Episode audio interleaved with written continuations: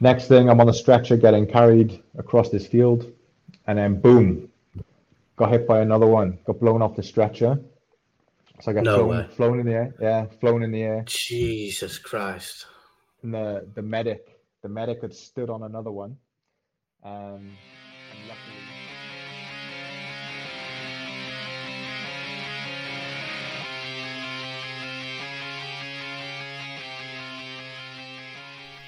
Episode 9 of the Aim High and Achieve podcast. Welcome.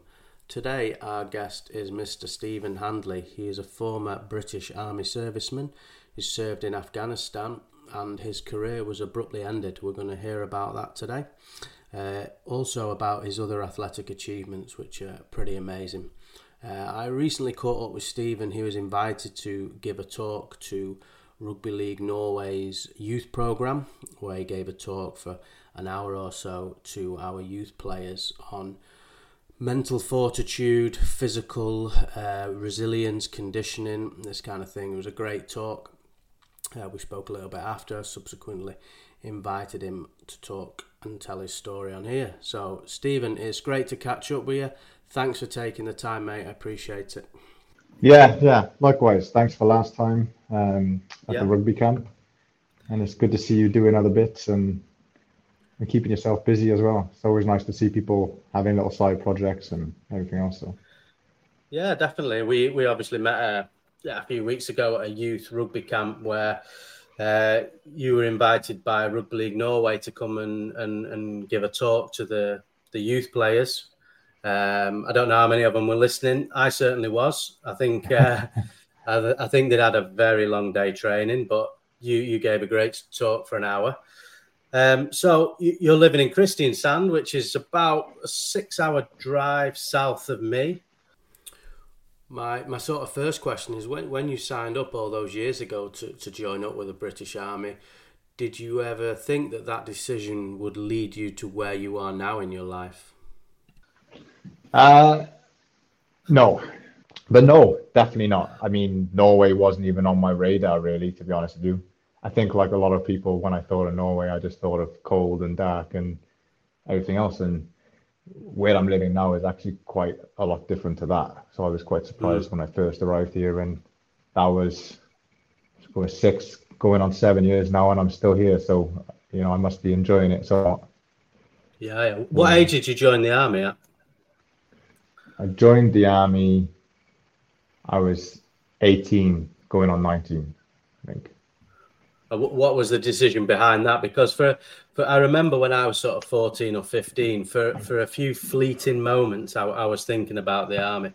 Uh, I ended up going to college, and I, I never sort of went through it. But I did have going the army cadets and this kind of thing. But what what what was it for you that led you into the army at that age? I think from quite a young age. I mean, I was always active, and I always liked being outdoors. And I mean, I I did quite well academically. I was I was fine at it, but I didn't really, I wasn't passionate about it. I didn't enjoy it. If I could choose, I'd always be outside running around or climbing. So then I immediately I was looking at active jobs, so the typical fire service, military. That was, you know, the the stereotypical options you kind of get given and get mm. talked about. I think, I think it has a lot to say about where you grow up and who you know around you. You always you're only exposed to the jobs you know and see, right? So I think that was um, that was a big factor, I guess. And then I, uh, of course, 9/11 and stuff happened while I was in high school, so that probably had a an indirect effect and, and planted it into, into my mind even more. Um, but I didn't go straight into the army. Obviously, I was 18, 19, so when I left school, I knew that I should, or I, I, I was told that I should get a trade. Um, so I ended up doing car, mechanic, car mechanics. I did that for a few years. I did an apprenticeship. Um, and I did, once I finished that, I did a few other bits and bobs. Uh, worked in coffee shops and remortgaging ho- houses, working for a soliciting firm and all sorts of different stuff. And the, at the coffee shop, I actually enjoyed it. It was quite social, quite chilled. And working in the call center, doing the house remortgages, that really reconfirmed my ideas of that I didn't want to have like an office job or work in that kind of environment because I didn't enjoy it at all. It wasn't challenging. It was very, it was very easy and I got nothing from it. Um, found myself very complacent very quick. So yeah, I mean, was... I mean, I, I, I, sorry to sorry to interrupt you, but I, I remember no, I'd, I'd, I, I had a stint in an office in uh, doing some pension administration, and uh, yeah, it's hell on earth. I don't know any, how anybody sits nine to five in an office processing no. anything. And I'm, and I'm, sure yeah. every office is different. I'm sure. I'm sure there's some good ones, but again, the the environment and the place I was in, it was very just gossipy and all the things, the stereotypical things you think of when you think of an office. It was yeah. that um, gossiping at the coffee machine and all that stuff. So no, that was it, and I just decided okay, I'm going to look into the fire service originally. And at the time, they were going through redundancies, and I basically got the feedback that they weren't really taking on. And even if they were, they prefer people that are early 20s with a bit of life experience. Um, so I'd spoken to a, a career advisor related to the, the fire service. And so then I sort of thought, okay, well, then it's the military. And um, and I, I, I, I, even then I thought, okay, I'll do the military for five, six years maybe get out and join the fire service then I'll be early 20s and I will have that yeah. life experience, you know, and some, hopefully from the military. And I very much bought into all that stuff you see in the adverts and the TV with your adventure stuff and the survival stuff and all that. And I very much wanted to be that. I wanted to, yeah, I wanted to be that person. Hmm. So, um, so that was um, it for um, me. So, so I did. So, so when you get uh, when you get the kind of so you you you're you're in the army and you and as as I'm imagining it, you're doing a lot of drills and a lot of kind of uh, base work in the UK and things. When you when you get the call and eventually you went you went to Afghanistan and, and correct me if there was more tours. I don't know. Uh, you you get the call to go to somewhere like Afghanistan. How how is the the sort of natural reaction to that going into the theater of war. You know, like this is like the real deal now. You're going into it. How, how did you sort of process that moment when you when you're deployed? For me, it was exciting and good. Um, I think I joined at a time where there was, of course, Iraq before Afghanistan. Iraq was the, kind of the the era where I joined, but then, of course, I had a year of sort of training. So by the time I got through, Iraq was over, Afghanistan. Um, so you, you, I joined at a time where the military was active. So you're you join expecting it and in mm. some to some degree wanting it. Really, that's why you're joining. So for me, there was definitely uh, excitement and uh, feeling a, a, feeling of being able to go and do what I was trained for. So you so you're mm. really you know you're up you're up for it. You're not at least I, I, you know I wasn't scared or nervous or anything like that. You're you're more curious than anything. I think for me, I was very curious of how I was going to react in situations. You know, you you you all have these maybe images in your mind or you play scenarios in your mind. And of course, everybody thinks they're going to react a certain way, but you never know. And you hear so many mm-hmm. stories, or I had heard so many stories of people that had done previous tours. Because by the time I got into my unit, they'd already done a few tours and obviously Iraqs and a few early Afghans so you know you, you are speaking to people that have been there and done it, and they they're telling you stories, uh, good and bad, and you know you have a lot of expectations. So for me, I was just looking forward to getting involved, really. And I, I suppose the training is that's what it's training you for. It, it's preparing you. It's preparing you for that. So you do you do your training to be a soldier. So that's up in North Yorkshire, um, in Catterick and that's your basic training, your you know your bread and butter, and your and then your, and then your infantry training on top of that. But that's generic infantry training, and then once you're in your unit and you're you're going to be going somewhere like Afghanistan, then you'll be doing more training on top of that within your unit, specifically for that place, um, the mm. that environment you're going to, and that's where you start working on more specific drills and skills for that combat scenario. Mm. Um, so you'll be doing, you know, all your close combat stuff in terms of uh, house clearances, all those bits and bobs, and then you'll be doing all your your mine sweeping. They're not called mines that we look after, but I just say that out of uh, mm, yeah. Uh, accessibility to everyone else, and, or not having to explain what an IED is. Everyone calls it a mine yeah. anyway. So, Yeah, so you, you go into more specific details and training for the for your operations. Oh, one thing that's always uh, intrigued me in, in, in sort of like the, the theatre of conflict is are you, are you kind of working shifts? Would you kind of go and work 12 hours and then come back to the base to the green zone for 12 hours and then or, or is it looser than that or is it how, how does it kind of work because you can't continue if you're in a firefight or you're in a contact there obviously isn't a time on that. You you could be out there for 20 hours on something you know. It, how how does it sort of flow like that? Yeah so it, it, there definitely isn't like a set schedule of 12 hours on and 12 hours off or anything like that. And it really depends on what kind of unit you're in or what your type of operations are. But for us, on the first tour, we were mainly going into areas that had known there were known Taliban strongholds. We'd get dropped into them, and then we would push the, the Taliban out, and then we'd hold a compound, so like an old uh, either a farm or a house or something, something we could build up. So then we'd build all the corners up with sandbags and build sentry positions to keep watch, and we would stay there and then that would be our that would be our outpost then. So we would it wouldn't be going back to our main base. We would be staying there, and we'd make our own base, build it, um, build it up with sandbags. So we, as you can imagine, you'd be some of you will be fighting, some of you will be digging. Um, often you'll push the enemy back enough, and they won't come back. They'll have to go and regroup and come up with another plan, or even run away.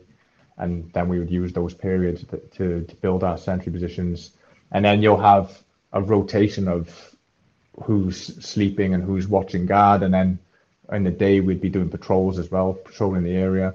So you'd maybe have half of you out on patrol. That would be so. That was a typical typical sort of stuff I did, and then I also did some like uh, small operations. You do where you'd just be a couple of days, or it be or at least it'd be planned for a couple of days. But as you said, sometimes things change, and you might end up being out there for a week. Um, but you would you'd go out and you you'd have a specific job. You know, you you'd be maybe assisting someone, maybe assisting the Afghan army, or maybe you'd be um, trying to just get into an area and, and, and push a small group out. So there, there's a lot of different ways you can do it, but but for, for the most part, so Helmand, uh, Helmand, we were you had Camp Bastion, which was the main base. We flew into there originally, you get your orientation and you do a few more brush ups on skills and drills for a week, a week or so, and then we were out, and then we didn't go back to Bastion then until the end of the the tour, six months, you know. So we were just out living in in in a compound um, that we built up. Wow. So so yeah, definitely, it was definitely hectic, busy. Don't get a lot of sleep. Yeah, and. Uh unfortunately, your your uh, your career on the front line came came to a tragic sort of end. Are you, are you, sort of happy to tell us what happened with that? Yeah, so this was on my second tour. I'd done I did a, a tour in 2009, going in 2010, and that was my first. And that was a busy tour, really busy, fighting a lot. We were part of uh, something called Op- Operation Moshtarak, which was the biggest air assault um, in Afghanistan at the time and it was um, yeah, it was a, it was a very big combined effort with all the coalition forces. So Canada, um, America, the Afghan army, all all these. So that was a very uh, dare I say fun tour, very busy, fighting every day. We came home from that, no problem, and then I.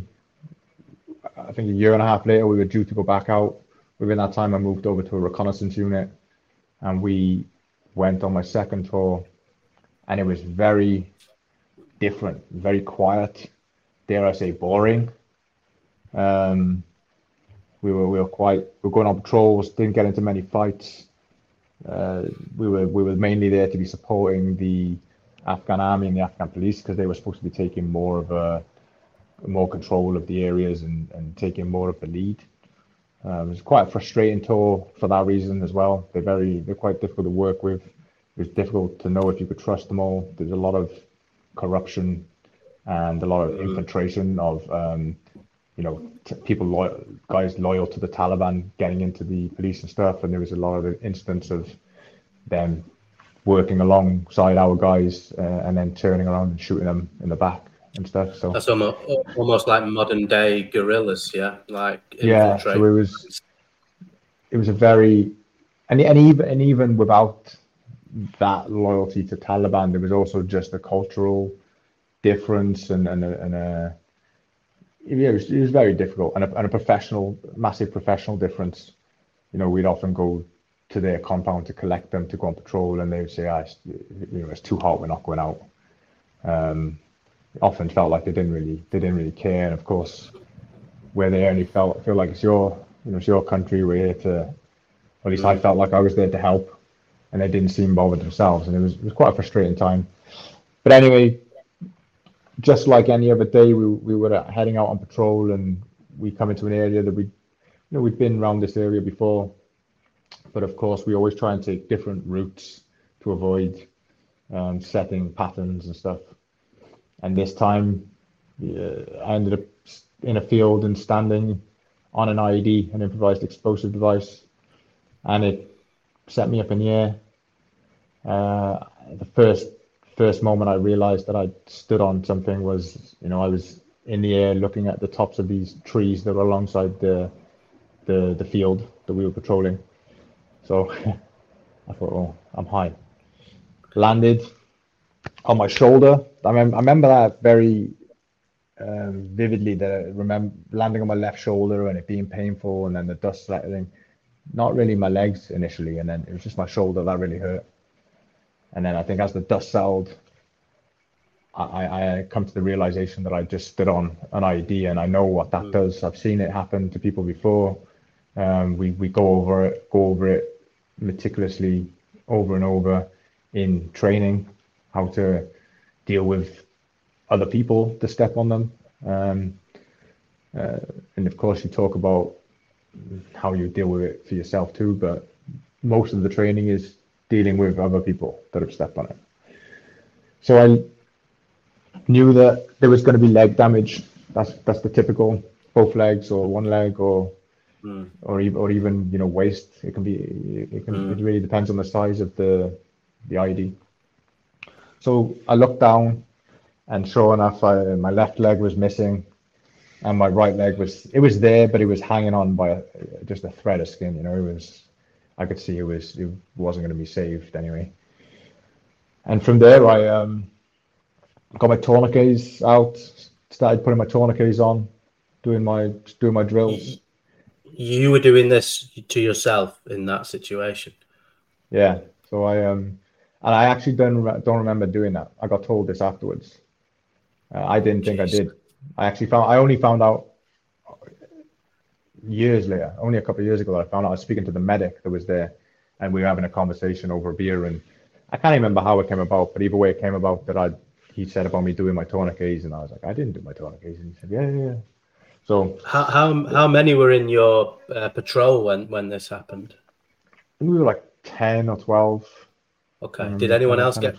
Did anyone else get caught in it, or was it just you? And then so that so that so we we always try and keep spacing for that reason. So so if either if there's like a um, a mortar round or something dropped on you, or or of course a blast, that it's going to minimize the damage. You know, often you'll see like you see on always see on TV and they're really close together patrolling, and that's terrible yeah, yeah. Drills. You know, it only takes one mortar round and it's going to take out three or four guys. Mm. So we we focus on this spacing we call it. So luckily it was just me that, that got hit on this. So by the time I kind of um, yeah, I think I did my tourniquets, and then I the next thought was my you know my my my crown and jewels.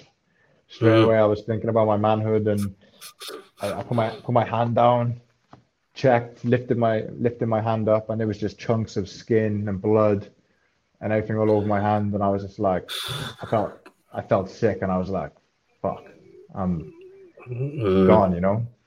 Um, and then, I, and then at that moment, my thumb started pounding, pulsing, and I looked at it, and I had a big hole in my thumb. So I was like, "Oh, okay." I brushed my hand, cleaned it, made sure it was clean, and I checked everything again. And luckily, uh, all was good in that in that sense. And I think by this point, the medic had got there. So the medic came, and he started doing you know, his his skills and drills are very, you know, very efficient, very professional. Give me my morphine, check my tourniquets. I remember him tight, either putting new tourniquets on or tightening the ones that I had done. I just remember being a lot of a lot of pain, really bad pain when he did that. And I wanted to punch him. Um, mm-hmm. And then, you know, it it seems it's like a little bit of a blur. And then I know they got me on the stretcher, and then on the way out, to to take me to where the helicopter was going to come and pick me up because they, they, all this behind the scenes. Of course, my my commander is co- ordering a helicopter or a CASI, a mm-hmm. call it a casualty evacuation. He's trying to sort that out behind the scenes. I'm obviously unaware of all of this. Mm. And uh, next thing, I'm on the stretcher getting carried across this field, and then boom, got hit by another one. Got blown off the stretcher so I got no flown, flown in the air. Yeah, flown in the air. Jesus Christ. And the, the medic, the medic had stood on another one. Um, and luckily, it was a partial detonation or part, part that call it. And it means that, yeah, it, it didn't go off as it was intended to. Only part of it exploded. I think if, if it was a Fucking full hell. detonation, I'd probably, well, I'd, I'd probably be dead and there'd definitely be some more injuries amongst, because we had four guys, of course, on the stretcher the medic was alongside me, checking me out and making sure I was uh, my tourniquets weren't falling off and all that other stuff. Um, so yeah, he he had like eight fractures from his ankle down to his foot. I think I believe he's he's pretty all right now. Um, you know, he's back back to good health and everything. Didn't have to lose anything. So then it was on the deck, and I thought I was blind. I couldn't see anything and my mate, the commander, uh, he's still one of my best mates to this day. I speak to him all the time. You know, he, he got on top of me and I was saying I'm blind, I can't see anything, and he, he wiped all my eyes and tipped water on me. Um, I, it was just mud, uh, a lot of uh, mud yeah, in my eyes. Yeah. Um, so that was that. I, I, remember panicking. That was a really panicky moment. And I yeah. sort of said, you know, and I looked at him and I said, uh, you know, how fucked am I now? Because I didn't realize, I did obviously didn't know I was a partial debt at this point.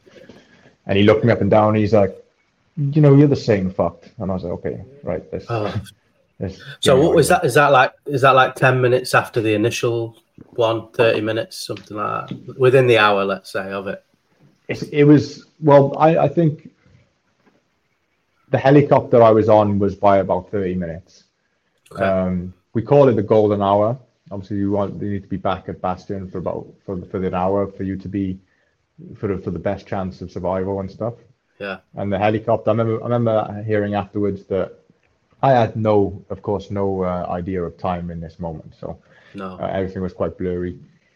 But just from conversations afterwards, the, I know my, my mate was a bit annoyed that the helicopter took 30 minutes, which is quite slow for our time because some of commanders in another place were trying to, they wanted to send out vehicles instead, like um, like combat vehicles to get me, uh, which would have been a lot would have been slower. But I think sometimes there's politics involved. I mean, I can't speak for the reasoning behind that. Um, my, my my my commander and my my friend seems to think that you know they wanted to just be involved in this CASEVAC because um, sometimes well not sometimes a lot of times there's a lot of it's heavy politics involved in and people wanting to get recognition for things and for being part of things. Yeah, okay. Of course, things they could write up um, and, and, get recognition for and medals potentially, etc. So um, I think there's a little bit of that involved, quite a lot.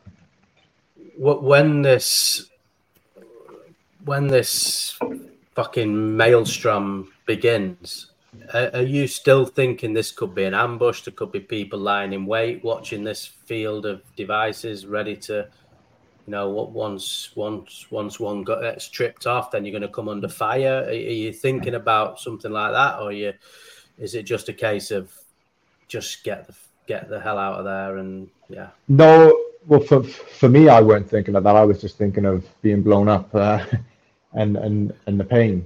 But yeah, but yeah, but definitely we're we're, we're drilled and we we we will have a everyone will be watching out. They all they won't all just be okay. focusing on me. We'll have people sorting me out, and then you'll have people facing different directions, waiting for for um, incoming fire or or any kind of movement towards that position. So and we were particularly on guard that day. I remember because we had um, a sniper warning. There was a warning of a sniper in the area uh, that that day or those those those days. So there'd been a sniper operating around us um, for some time, and I don't know if it was the same sniper or if there was many snipers, but I know that you know a, a friend of mine got killed by a sniper a couple of weeks after that. Um, I think we actually had some had some special forces guys come down and, and, and work work on getting rid of these snipers uh, after that, uh, which they did. So yeah, there's when I mean uh, I can't even begin to think of the adrenaline that must have been pumping at this moment. But when when you kind of uh, when the adrenaline, or when you you know a day later or t- two hours later, when you actually feel the adrenaline go, and and then you you're back to sort of damage assessment. Uh, how how is that as a feeling from from having the adrenaline of it to then sort of sobering up from it? Honestly, I think a lot of this, I don't have to say it's like out of control is not the right word, but it, it, everything seems to happen so fast, and you don't. I think it's difficult to just be able to make decisions about how you're going to react, and mm. at least for me, I didn't. I didn't make a decision about anything. I just you just kind of go through it and you come out of it how you come out of it. Um, so the of course when I went back from the helicopter, they take you back to Bastion, the main the main base in in Afghan in Helmand, and then they do the initial surgeries, clean you up as best they can. But then the, the aim is to obviously fly you back to the UK. So that was on a Saturday. And on a Sunday, I woke up and I was in Bastion. Um, and, and later that day, they were going to fly me back to the UK. And, you know, a lot of that's a bit of a blur. I was actually, uh, but I was awake quite early. A lot of times people are, don't wake up until they're in the UK, and sometimes they don't wake up because they've been put in comas or, or whatever. Um, until you know a week or so later. So I feel like I was quite fortunate, and maybe the way um, I've coped with things relatively easily was due to that too. You know, I, I was I was awake. I didn't lose consciousness even when I got blown up. Often when people get blown up, they lose consciousness there and then, and they go into shock, and then mm. they're not aware of anything. You know, and then they wake up a week or so or days later in the UK hospital. Mm. So I think being aware of everything was was positive in that okay. sense. So nothing was it wasn't a massive shock. So and I was able I was able to call. I called my mother. Um, obviously, I was laying there Sunday, and I thought, you know, shit, my mum's going to be losing her mind. So um, I asked mm. for a satellite phone and uh, called called her. Um, you know, chatted with her and told her that I was okay and still alive. And uh, I've actually got my mum kept a journal, and I've, i was reading that the other week actually, and uh, she's saying how I was, you know, cracking jokes and messing around, talk, making jokes about my legs already. Mm. Um, and there was there was a story that went around because I think like a colonel or some kind of high ranked officer come to see me because you get it you get quite a lot of officers coming to see you and they sign a visitor book and they you know, thank you for your service. And uh, some American officers give me like coins and different bits and bobs that mm. I wasn't really paying much attention to. I couldn't tell you any of the names. Now, and well, one of our fellows asked if there was anything I needed, anything he'd get for me, and I'd asked him for foot powder. Um, and that got back to the guys on the ground, and they all knew me as a bit of a joker and you know, mm. and that's typical military dark humor. So mm. I heard heard afterwards that that really lifted his spirits a bit. You know, they'd obviously they were all in camp feeling a bit shit about what happened, and they'd heard that I woke up and asked for foot powder, and they were all having having having a laugh. And I think for me, it was it was important to to do that and to to put this bit of a mask and face on for my family and my friends because I think when I on my first tour like I said, it went okay for me, but there was people that got injured and there was people that died. And I remember going back and visiting a guy that got injured on my first tour. And what hit me the most wasn't his physical injuries; it was his his personality had changed. He was a, a bit of a shell of himself, you know, and it was very difficult to to deal with to see. And I didn't really want to do that to anyone that was going to see me. Um, mm. That's a really interesting point. That, that's a, re- a really, really interesting point. That that you you you kind of saw you that you had a duty to the the people who loved you effectively that that you weren't going to allow that to happen to yourself because it would Im- impact them pro- probably more than it would or as bad as it would have impacted you and it would be the the negative uh, thing that happened would then cast a web over 50, 20 people let's say you know yeah. and you and that's a really great way to to look at it you know yeah, and I, I mean, I didn't. And again, I have to stress that these aren't decisions I made at the time. I think, but as I've had time to reflect and look back, I think that might be part of of why I chose to deal with it that way. And and you know, like I said, looking back on the things that affected me, with seeing people being injured, and perhaps that was that was an unconscious decision, and and, and for why it was an unconscious decision. So I am not 100% sure, but that's what the conclusions I've come to with with that. Um, I feel like that's probably why. And I think sometimes if you stick a mask on enough, it tends to stick a little too. You know, mm-hmm. like it hmm. rubs. I think you know, fake it till you become it a little bit. Yeah, yeah. Um, it's like like this or public speaking or whatever. You know, if you wait until you're great at it, you might never start. But if you just do it and get into it and learn and every every opportunity you get you do it you know you fake it a little bit and and one day you'll do it and you'll be like oh shit i'm actually quite good at this. You know that's, that's exactly yeah that's that's exactly what uh, what wilco said in uh, in the last podcast. He said uh, you know I, I, you just got to get out there and, and learn on the job. And and i always say i say this to everybody if you never leave your house because you your leg hurts, you're never going to go on a run because your toe hurts, you'll never do anything. If you always say, oh, I don't want to go and play golf, my back hurts, whatever it is, if you always say this, you'll never leave the house. You just go and do it, you know. And and I think you know it's uh, going back to obviously what happened with yourself, and and and you say putting a mask on, but I, I would say it was probably a a subconscious tool that you were using to to sort of handle the situation, you know, and, and it, it's kind of like do you take the red pill or the blue pill after such a massive, you know, incident? You can go yeah. one way or the other. You can go one way or the other, you know, and unfortunately, and I'm like like you said, you know, one one guy you knew, you know, didn't take the didn't take the red pill, took the blue pill, and so on, you know, and it's no. really it's really interesting to explore what that mechanism is that that kind of is it in your character? Is it learn is it people i think it's both you? honestly. I think because i must say that, that that guy i was talking about now is doing amazing and he's a really you know he's, he's doing really well doing really oh, amazing. And not, and not just not just getting by you know he's done he's smashing stuff and he's doing doing really really well. So he'd obviously come out of that place but he you know he, he was yeah, very yeah. young when he got injured he was 19 years old you know so he was, he was very young. Um, so, so, and I think some people also, it just takes time for things to click. Like I've seen people from my rehab uh, days, again, some of them just were in the dumps and in a wheelchair, and you never thought they were ever going to get better, really, and they were going to be stuck. And then years later, you've I've seen them on Facebook or something, and they they're flying. So sometimes maybe it just something it just takes something for things mm. to click in, or they need to find a reason or a purpose or whatever it might be. But I think also so, for me, I felt like I had it before I got injured.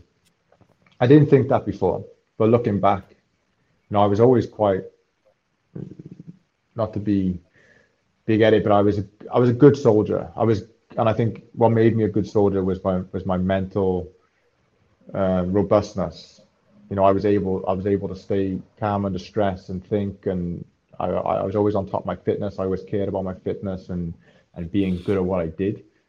Uh, I, I wasn't happy with just you know being in the army and and just getting by. And I you know I wanted to be at the top of fitness test. I wanted to be a good. I wanted to be a good soldier. Um, you know, I had I won best recruit in, in my training phase. Where you know it's just something I cared about and I think it's something that I was I'm always been quite competitive.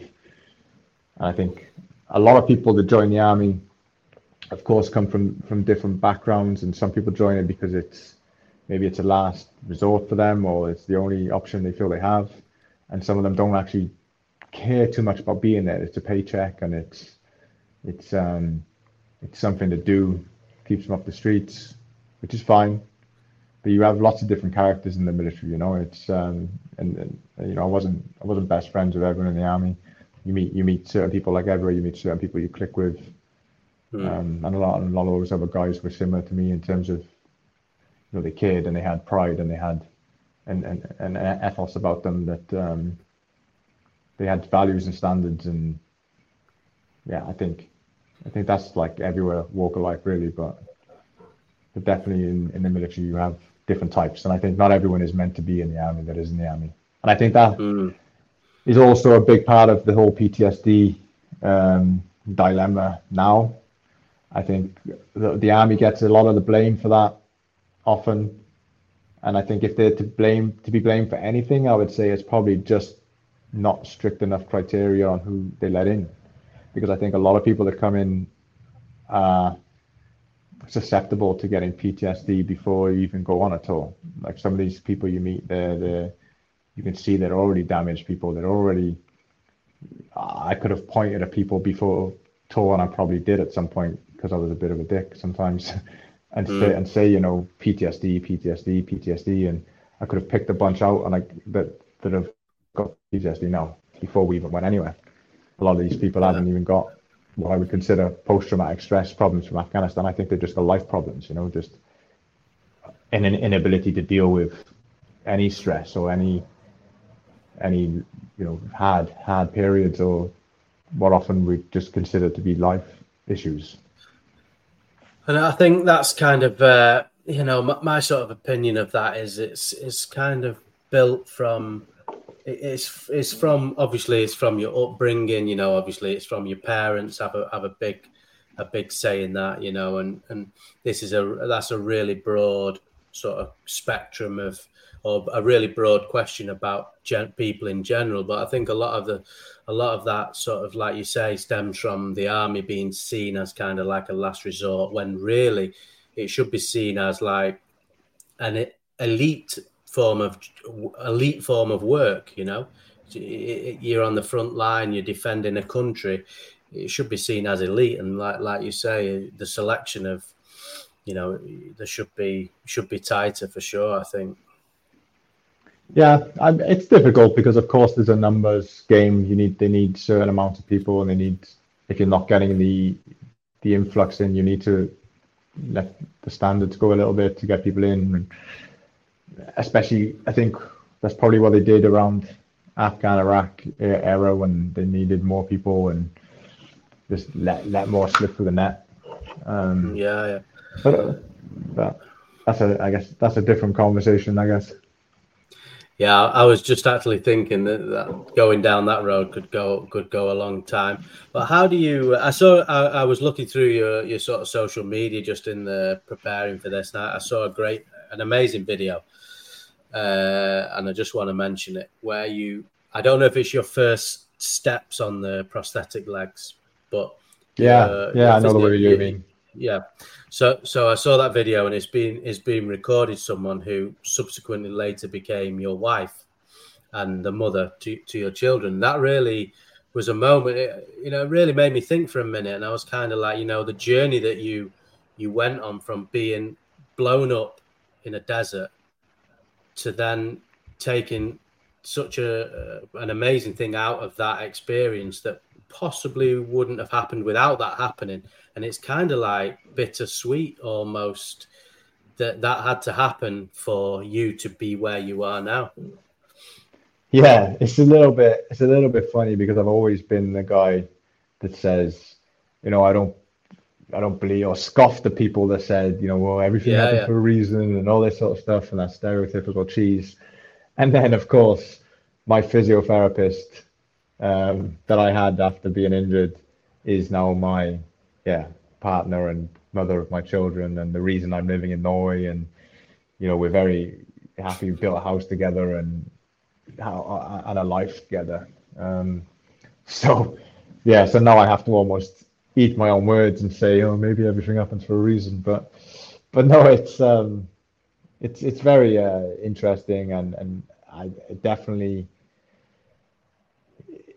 yeah, it's definitely hard to wish that it never happened when all of this good stuff has happened after it and because of it you know like the kids i have and of course if anyone has kids you, you can never wish them away or want to change anything. And uh, so so so so yeah like it's a bittersweet. It's very people often ask me if i would want my legs back or people always ask me these questions and it's such a hard it should be a very easy uh, question to answer right? Yeah yeah. This is what this is what that's what it made me think and it sort of made me think do do you do you sort of see your do you look at your life as before and after that i often say that i feel like i was almost like reborn in a way like it was like it's another life i often say especially when i talk about the army and different day, other days i always talk about like a lifetime ago like another in another life mm.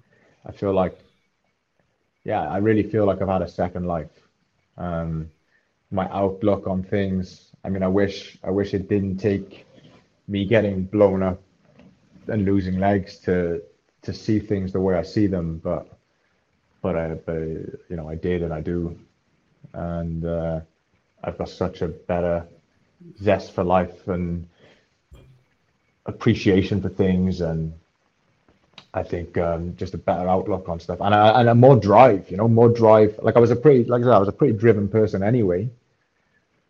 But I think I'm much more able to clarify and be clear on on, on why I want things and, and and drive towards them. Whereas before, I was think I was just competitive for the sake of being competitive, right? Like like a lot of young guys, I guess, in that sort of headspace. You know, I wanted to be the look good and be bigger than everyone and be fitter than everyone. And it was just more of an ego thing. But now I have a lot more reasons, a lot more reasons for things. Mm. Probably, mm. and uh, probably part of that's growing up as well and getting older and having kids and everything else. But but definitely the time I had to reflect on things, which you have to do, or I think I have to do. There's not there's not a chance I would have been able to go through um, my rehab and losing my legs and all that other stuff if I still had the same kind of attitude that I had beforehand, you know, because I was such a, in a sense, yeah, vain, I can say vain, or just, again, a young lad that that was my world, you know, my physic, my physicality and my, my looks mm. and, and the, uh, and my, my performance, that was very much my identity in a way. And to, so to be able to reassess that and take time to reflect on, why it was important and you know what what's important now and what what what, what I can do and why why I had the beliefs I had. All these different things you know you have to question. The list is endless. You have to really reevaluate everything. And I had did you wasn't sorry. times. Well it wasn't just easy times. It was um you know I went through bad patches where I was fighting a lot going out to town you know I think I had a chip on my shoulder I felt like I probably had to again, this is all on reflection. I think I, I think I got arrested three three times in three months, pepper sprayed twice out of those, you know, scrapping with police and uh, and and on reflection of that, I think it was just due to me feeling like I had to prove I was still the tough guy and still could still handle myself and and mm. you know back in battalion in the unit, I had a little bit of a reputation of guys seeing me a certain way, and I felt like I had to uphold that, and it's just stupid stuff, really. But it took mm. me, it, had to, it took me a moment to to sit down and reflect on it, and why I, why I was doing it, and why I felt like it was important, and realized it wasn't important, and you know all the stuff, all the stuff. It's it's quite a it's quite, well it's a great example of like a growth mindset, you know, of, of what you've now how you now have to adapt your life to make it the fullest life you can have, you know, and it, it I don't want to say it took that moment to, to, to, to spur that on, but it, that was a massive catalyst in changing your outlook on life and maybe reassessing attitude or behaviors yeah. and things. And there's been loads of those catalysts, and they've, they've come thick and fast, and they've come in many areas of my life. And um, I think I think once you're able to do it to one aspect, you start looking at other aspects, and um, I think you know you fight it for a long time. You sometimes I think you think you're adapting, but you know you're fighting it. You know, mm. and so and sometimes things aren't adaptable. Sometimes require acceptance and not adaptation as well. Mm. Right? I think I think sometimes you know like there are some things that you just can't you can only adapt things so far and you're going to have to accept some things you're going to have to accept that maybe i have to do things a little slower now or do things a different way or not trying to force a, a square peg into a round hole you know mm. you have to just say okay i'm i'm i'm square now i'm not around was hey. there uh, w- w- was there any moments of where you sort of felt real anger or bitterness to the to the people who, who, who, put the put the IED down to the to the army for putting you there? Was there was there any sort of bitterness? I know I I, I asked that because I, I, I can be quite a bitter person, and I, I, and it's that's one of my sort of weaknesses is that I, I tend to hold a bit of a you know if somebody has done something especially work wise or something I find it really I'm, i can be quite bitter, and I'm really working on this to sort of let it go. And there's been things in the past with myself, not on this scale, uh, uh, I could tell you, but where I've I've really been a bit angry about something. Or I mean, how, how did you handle that? Did you feel the same, or did you? There was definitely a lot of anger there. Like I said, um, with all the you know the fighting and all that, that doesn't come without anger. But I think a lot of my anger was directed, or was coming from uh, hurt ego and stuff like that. But in terms of bitterness towards people, I never ever, even when I was out there, felt any personal hatred or or bitterness or anger towards Taliban. Actually, I I, I, I never took it personal. I, I never looked at them as a as the devil or anything like that. Of course, mm. they were enemy, and they shot me. I shot back, and if you know if if you killed one, then it would be it wouldn't be again it, you, you I wouldn't feel you wouldn't feel joy out of it or, or happy about it mm. you wouldn't feel sad it was just one of those things that you, you did and and they were doing what they were doing you know um they like they're doing what they think they, they they're doing it because they think they're doing right mm. we're doing what we're doing because we think we're right you know it Mm. And I, and I had that mindset even when I was there. I didn't I didn't buy into the I didn't really care about the religious side of things or any of that sort of stuff. You know, I didn't make it personal at all. The only bitterness I felt I had was, as I said before, I I really bought into the whole be the best thing in the army. You know, like be be the best you can be and and train hard, work hard. And, and and when I was in training, they used to always say, oh, pays pays to be a winner, pays to be a winner and I, oh, someone was calling me. Um, there was a period there that I felt I was I was felt really annoyed and pissed off that I was like, it doesn't pay to be a winner because often I saw guys that were not good soldiers and you know we call them mongs. You know they weren't politically incorrect now, I guess. Mm. They they just were bad soldiers, unfit, and they would just get given you know easy jobs in the back keep them out the way. They'd be at the post office or sorting out, you know, sorting out the mail or doing something that didn't really involve a lot of combat. And of course, they would have easy tours and they'd get the same medal as me and no, it'd be no same pension, same, yeah. Yeah, oh, and often they could they could obviously coast through the career and even get some ranks and everything else. And so there was a little. I was bitter about that. I was bitter about the fact that there were so many what I would consider not good soldiers mm. getting cushy jobs and but then if, uh, but then again uh, the way I got over that was would I want to trade places you know would I have wanted to have been the guy that got put in the back because he was a shit soldier and then the answer to that was no so I wouldn't want to change that either I wouldn't want to trade places with them no it's, that's it's interesting because uh, it, happens in the army it happens in uh, you know I've worked in I've worked in in a company where being mediocre was rewarded because the people who were mediocre who who didn't have the technical abilities obviously didn't have the confidence to express any opinions so they weren't giving any trouble to the supervisors or the management. So they were just sort of moseying along. And then when things came up, it was okay. Well, you know, we're not going to progress Steve anywhere because he's got an opinion and he's been in the industry a long time, for example. And, and you see the people around you and you think, how the hell has he gone, got where he has got?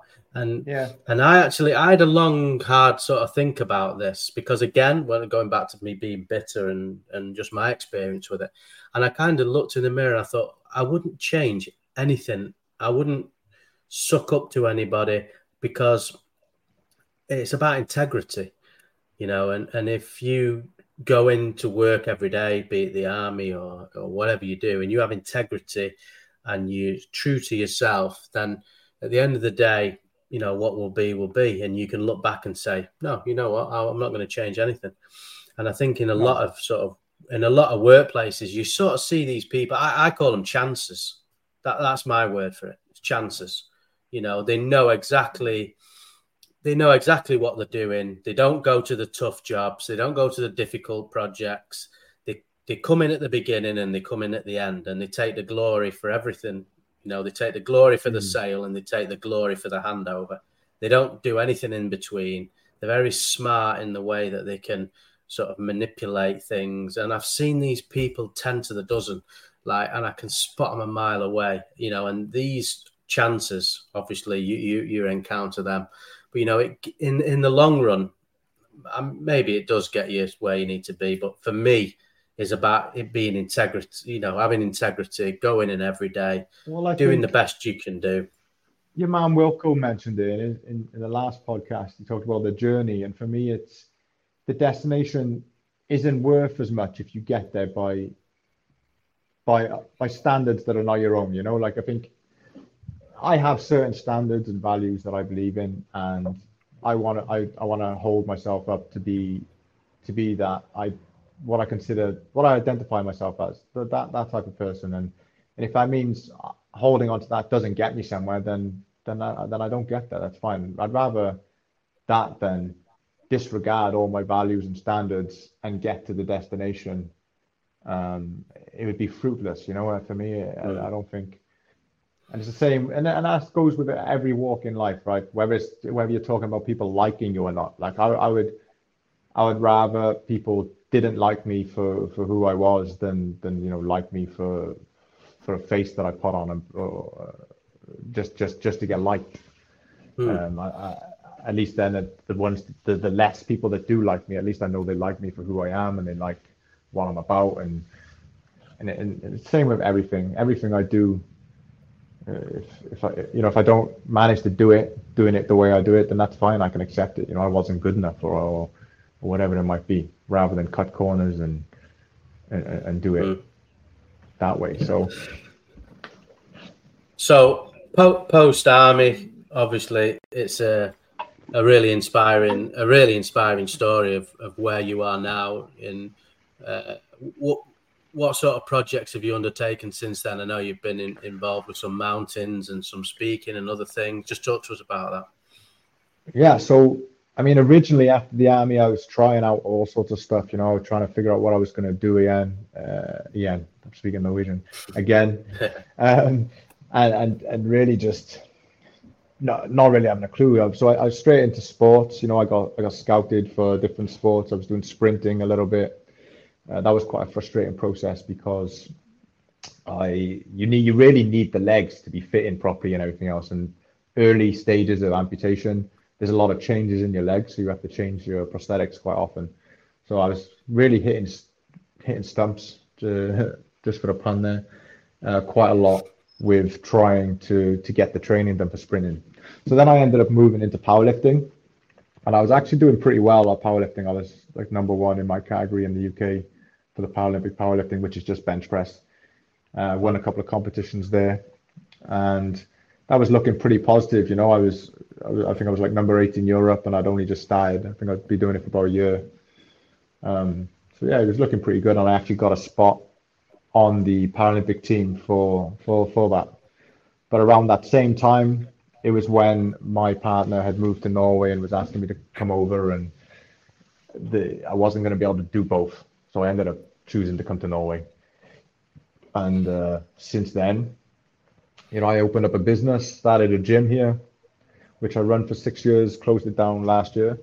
That was a good learning experience. Um, obviously didn't go great. That's why I closed it. But um, but again, it was if I was going to do something, I was going to go all in, and I threw myself into it, and and uh, I don't regret it. It was it was good fun.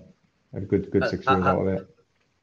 How did you adapt to Norwegian culture? Uh, I'm not sure if I have still. no, I'm, I'm, I'm, the no. I'm the same. I, am totally the same. No, I'm I'm still doing me a little bit. Like you know, I'm there's there's still a little bit of a clash now and then, but I, generally I get on really well. You know, I've got i am doing bits and bobs of part-time work here with, with schools with handicapped kids, trying to help them go through high school. So that's rewarding, and course I'm like most jobs, you're meeting people, socializing a bit, and yeah, it really help, helps with my Norwegian and stuff too. And um, and you you you're in the best country, I think, for for investment in in in disabled children, for example, less able children, because mm. they really they really put. My wife works in the school, and and they really the, the government and the funding really have the resources for for helping uh, helping those kids. You know, I mean, it's like you, you could be in a lot of worse places for doing that kind of thing. I know that. Sure. Yeah, absolutely, and they give me quite a lot of freedom as well. There's not like a lot of red tape here yet. So yeah, you know, I'll give you an example. Like last week, usually I have one kid. He's got cerebral palsy, uh, like a lowish level of it. He's not in a wheelchair. He can still get around himself, and I usually take him out the second half of high school on the Friday, or I take him to a work placement in a supermarket just to try and get him some life skills and get him introduced introduced into working. But he was he had a bit of pain, um, so he, he didn't feel up to doing it. And they were talking about just sending him home, and I said, "Well, he's just going to sit home and do nothing." I was like, "What about? What can I just take him home with me, and we'll mm. I'll teach him how teach him how to make some food and stuff. You know, I'm really into my my food, uh, making my cooking and stuff. So they said, yeah, sure, if, if, if, you're willing to do that. And I was like, yeah, yeah, it's no mm. bother. So we took him home and I'd asked him what he wanted to make. And he, t- he said he'd never tried pancakes. So I was like, okay, then we'll make pancakes. So couldn't believe That's he never tried them. That's so, fantastic.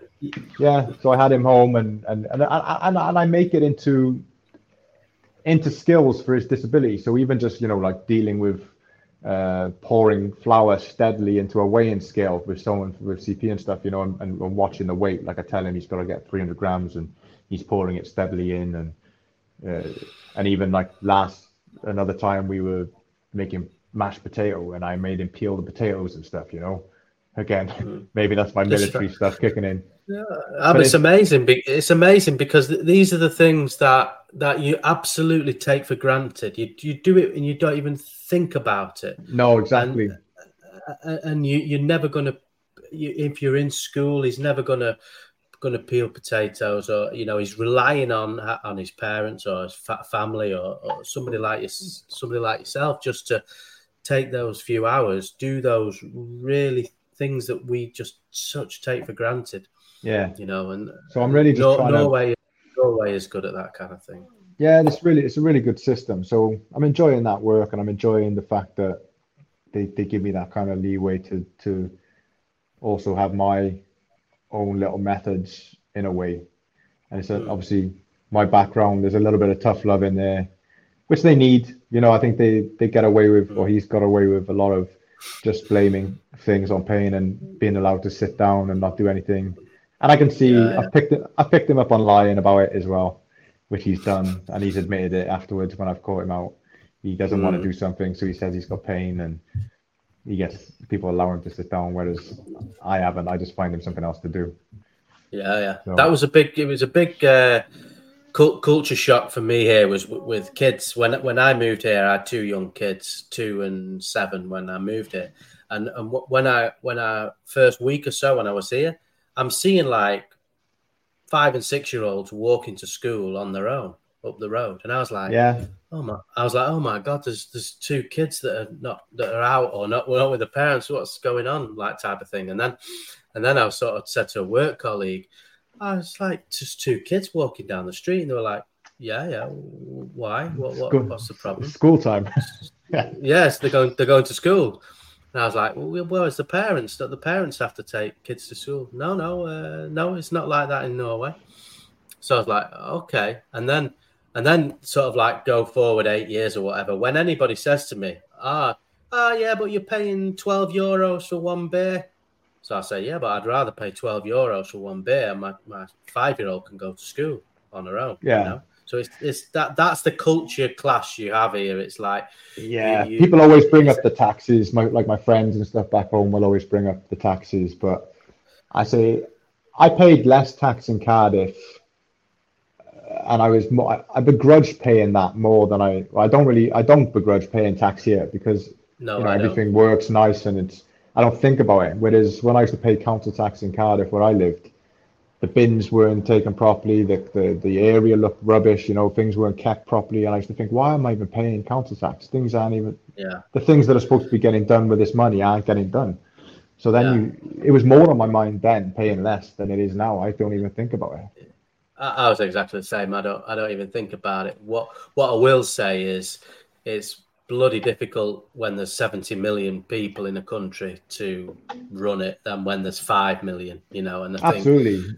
with Population Norway- density has a yeah. massive thing to say, you know. And that's, if you look at every yeah, that's- country in the world that has high population density, they have the same problems. It's it's it's, it's there's just Yeah. logic as well, right? It's like Yeah. my gym that I had, it had a capacity for 300 people. If I was to get more than that, I'd have to look at expand or open another location or Figure out some kind of scheduling system. You know, it's that's just on a basic level of of something like a training center. You Mm. take that, and and that and that goes for everything, right? Everything has a capacity. Yeah, yeah, and it it works both ways, doesn't it? I mean, we're we're both involved in in rugby, and and you know, in it's very sparse population, so you know, you you you you're getting low numbers at that. You've got to really work super hard in Norway to sort of get things off the ground in terms of projects like that, you know. So it's, it swings and roundabouts, isn't it? You know, it's take one Yeah. for the other, you know. Yeah, it is. It is that, and then the same with things like you know Amazon and stuff, right? Deliveries and different things. You know, when when things are such big distances and you know the, the Yeah, towns are so far apart from each other and Yeah, don't don't buy don't buy any supplements from the USA if you don't want to pay DHL nine hundred krona to get them released. Oh well, I Anyway. made the mistake of buying supplements when I first moved here, and because it was whey protein, which is classed as a dairy product, and there's massive tax on importing dairy, so I got smashed. I think I paid Yeah. almost as much for the toll as I did for the actual stuff I was paying. Yeah, It's it's like a- insane. It was like 150 quid each, so I ended up paying like 300 pound. Yeah, it was last last time I did that. Yeah, yeah, absolutely. What uh, what projects are in the pipeline then going forward, twenty twenty? So- this kind. Yeah, so since Norway, I've been doing a lot of mountain stuff. Um, really falling in love with the hiking and the the, the trekking and the, the getting to the summits of mountains. So that's been on my agenda now the last few years. My first one was Mont Blanc in 2019, my first big one. So I did um, did Mont Blanc, and after that, I was just bit, you know, I bit bit by the bug, Yeah, and yeah. and I think I've been doing a mountain almost every year since. Uh, and I pretty much my aim is to do do one mountain at least every year, and just try and just learn and try and get better in it and, and, and build competence in it. Um, again, talking about that journey side of it. So next thing for me is I'm actually going away in a couple of weeks to Switzerland, and I'm training with a team of all adaptive people actually. So everyone with a disability, uh, apart from some of the guides and the experts leading it. Um, we're doing a training camp, so we're we're learning skills on crevasse rescue and all these all these different different parts of of, of um, mountaineering that that we'll need. Well, hopefully not need, but could need. Yeah, Um, and and this is part all part of going to Denali hope uh, next year. So I'm I've been accepted to be on a team heading to Denali next year, and it's again it's a fully adaptive team. So everybody on the team will have some kind of disability. And I've climbed with a couple of them already, and some of them I haven't met, which I'll be meeting for the first time in a couple of weeks. So it'll be good, good to meet those. And then there'll be a couple of other training sessions. I think there'll be one in Norway earlier next year, maybe around the March time. And I think there's another one in Chamonix also early next year.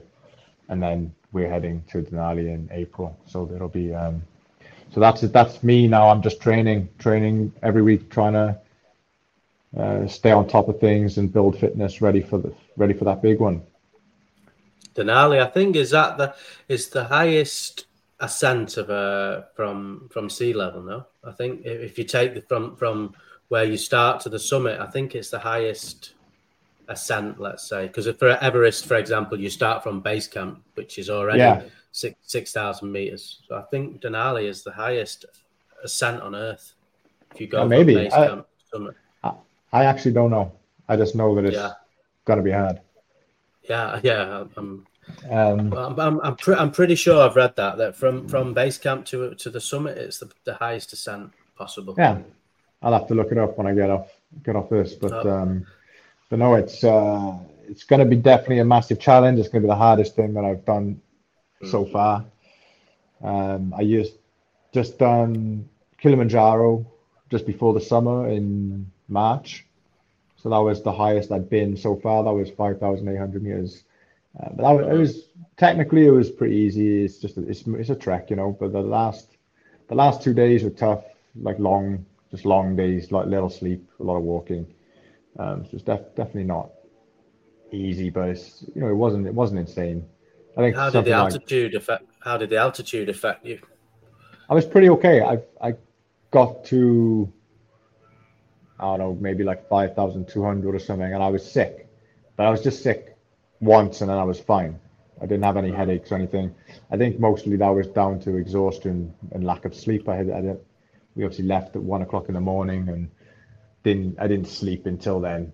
Um, mm. Try tried to, but excitement and nerves and mm. everything. I just and and the timing, the timing, trying to go to sleep at five in the evening and stuff. I just didn't didn't happen. So so I think I was just pretty pretty tired, um, and yeah, I was. I remember we were going up, you know, pretty fast. Overtook quite a lot of people and was feeling good, and then then I started feeling really sluggish. Just felt really slow, and I was a bit like, oh, I feel like don't have any energy. So I stop stop and eat something, and then as soon as I ate something, I just spewed it straight up, come straight out. Mm. Um, and I think I was, and then I took another bite, was sick again. And then all of a sudden, it was like a wave just lifted over me and I felt much better again. And I was like, oh, okay, that was that. And then I finished the rest of my snack and had some water and we just cracked straight on. And that was the last, the last problem I had. I didn't have any problems then at the top. So, but that was a big part of that was testing out the altitude. So again, even that was the thinking behind that was planning for Denali as well. And, um, and after after that trip, then actually I had the phone call from the from the guys on the team saying that if I was still up at Denali, I was I was on the team. So so yeah, so it was cool. Um, so you really you're not you're not too far after seven, seven summits then, yeah. Pretty far. I mean, I've only done one. okay. So I've only done. Yeah, yeah. I mean, if I do the Denali, that'll be second. I mean, I never like to take any mountain for granted. Uh, no. You know, I think I think the mountains I respect them too much. I never want to assume that I can make it to the top of any mountain. Um, yeah, yeah. So much can happen, you know. There's weather and there's so much out of your control. All I can do is turn up and do my best and push myself like I usually do, and um, you know, and, and and do what I can. Everything else is yeah, out of my control, really. But, oh yeah, because Mont, Mont Blanc is not one, is it? El, Elbrus is uh, El, Elbrus is Europe's uh, yeah, Elbrus is uh, yeah, Mont Blanc's the. It used to be, I think, because you, yeah, that's what's confused me. Yeah, yeah. this is well, the continental Europe now is the top of continental Europe, but yeah, yeah. But no, it's um, but it's a great it's a great mountain to do Mont Blanc. I really enjoyed that one. It's one of my favorite ones that I've done so far.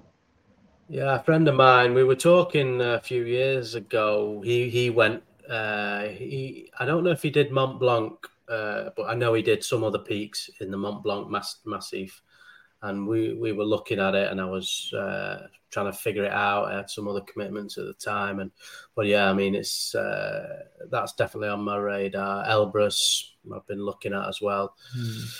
It's just time, isn't it, mate? Just time and money, and just getting things organised. And, just, and there's a time. There's a time for everything, right? And and it's like I'm not I'm not trying to kick the ass out of stuff now or force things either. Like people always ask me, oh, what's typical stupid question is always, oh, Everest, Everest next, then and it's like that's not even in my not even in my horizon. You know, it's not even something I'm thinking of. I'm just taking one thing at a time, trying to trying to enjoy it as much as I can, trying to learn as much as I can, and I'm not I'm not thinking too far ahead of of mountains and um, yeah, I think this. I mean, it might be it might be possible that I'll end up going towards the seven summits just because the team that I'm climbing with, they're called Adaptive Grand Slam, and it's headed up by an ex uh, officer from the British Army who is paralyzed in his arm. He got shot in the shoulder. He's got paralyzed arm, and he started this organization. And, and the goal behind it was to try and get the first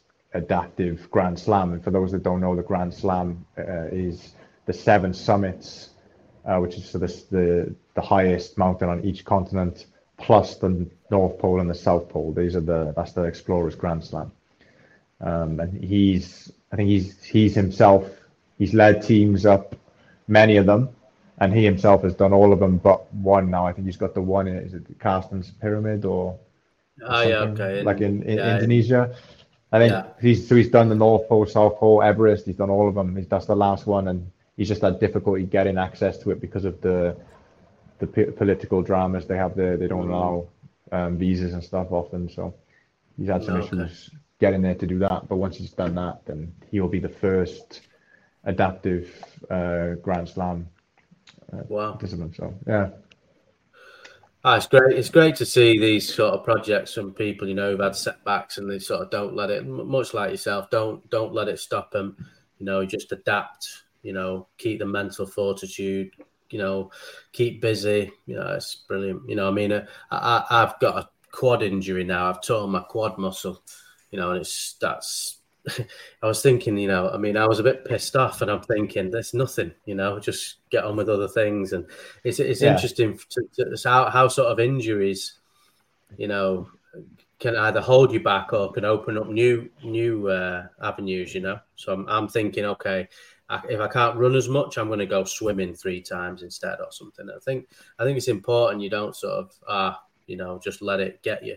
You know, keep keep. Going Yeah, there's always there's always things to work around and things to do, and you you you change for the better so much. And often we've got so many weaknesses as well that it could give us a good chance to work on those for a bit as well. You know, things that we've neglected, and there's always stuff you can work on, always. So um, I think I've I've never had a year off training. Even the year I got injured, I I, I was back in the gym, you know, weeks after my injury.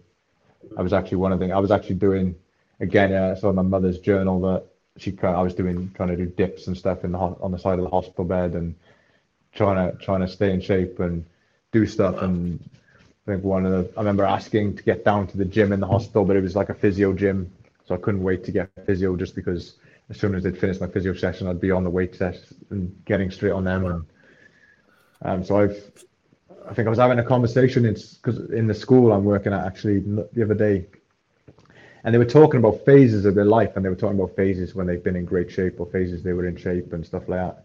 And then they sort of looked at me and said, "Oh, well, you know, have you ever been like, have you felt like not, or have you been in good shape, or have you been in bad shape?" And I was like, "I've always been."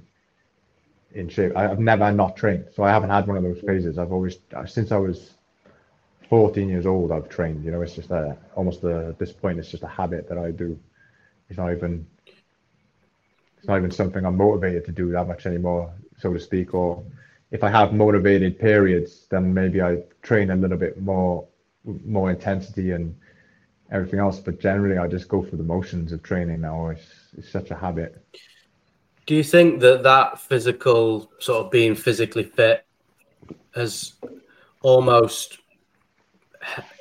has almost put your mind into like auto drive, autopilot, and and that you've not had, you, you've always had that, and they say healthy body, healthy mind. You've always had that as your base, you know, your fit body, and sort of your mind's just followed it. You know, rather than let's say if you if you're not fit, if you're not working out, you know, if you if you have then the, the you know the the catastrophe that you had you know, and let's say you weren't, in, you didn't have that physical fitness to, to fall back on that could go another way. Fitness wins, in my opinion. Fitness mm. wins. I think I've, I've always 100% believed that being fit helps you mentally. Um, yeah. Both back, obviously, back to the military days. That being being fit enough to be able to make uh, the correct and fast decisions you know, uh, deal deal with stresses, carry people if you need to.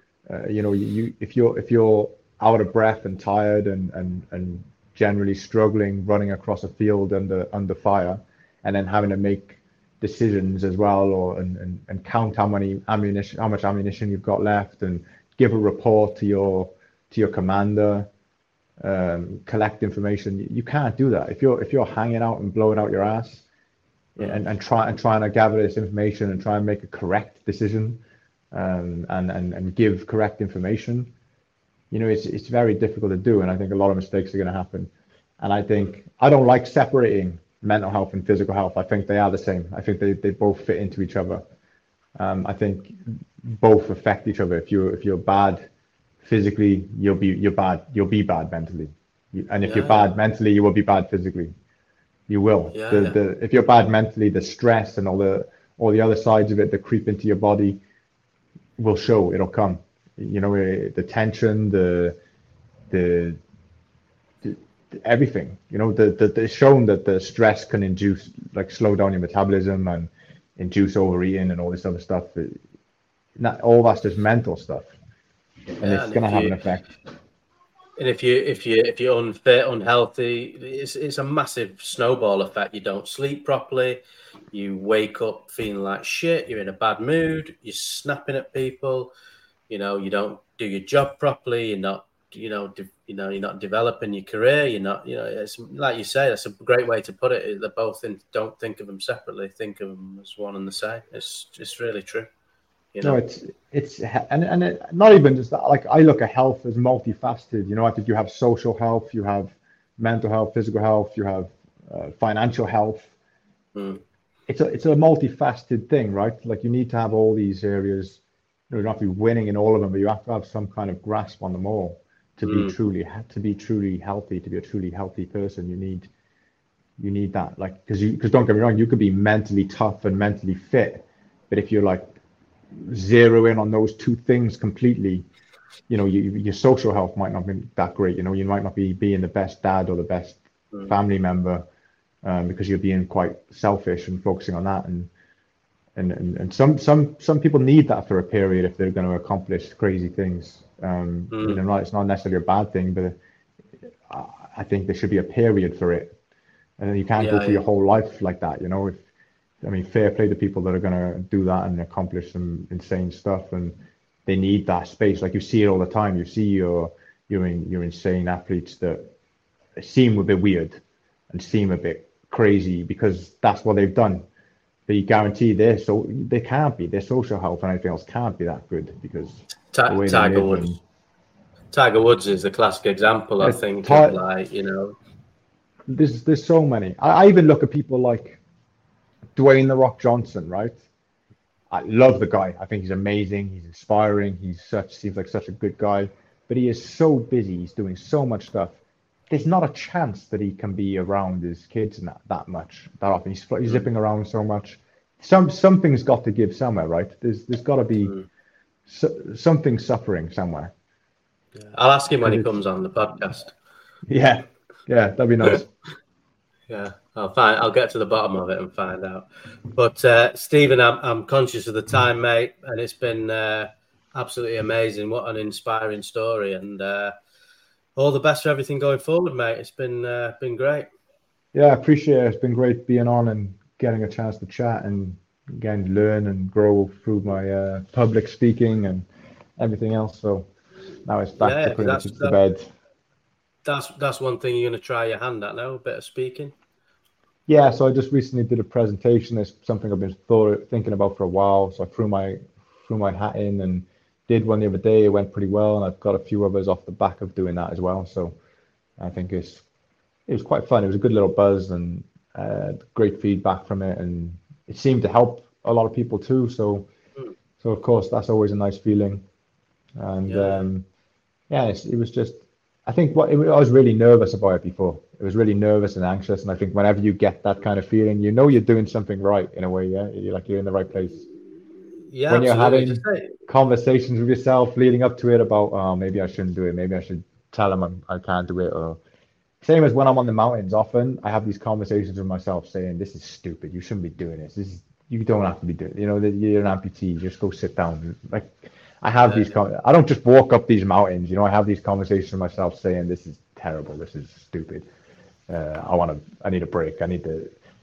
And then, of course, I get through it, and at the end, I think that's when you know you're in the right place and you're doing the right stuff. Is when you're having these conversations with yourself, and you're, it's, you're it's going out. And, it's going out your comfort zone. That's that's basically it. Is is is putting yourself in in situations where you're terrified, you're nervous, you're anxious, you know, and w- what you find is that once you get through it, you come out the other side, you grow a little bit, 0.1%, you grow 0.1%, and you just add yeah. all these little, add all these little wins on to all these sort of things outside your comfort zone.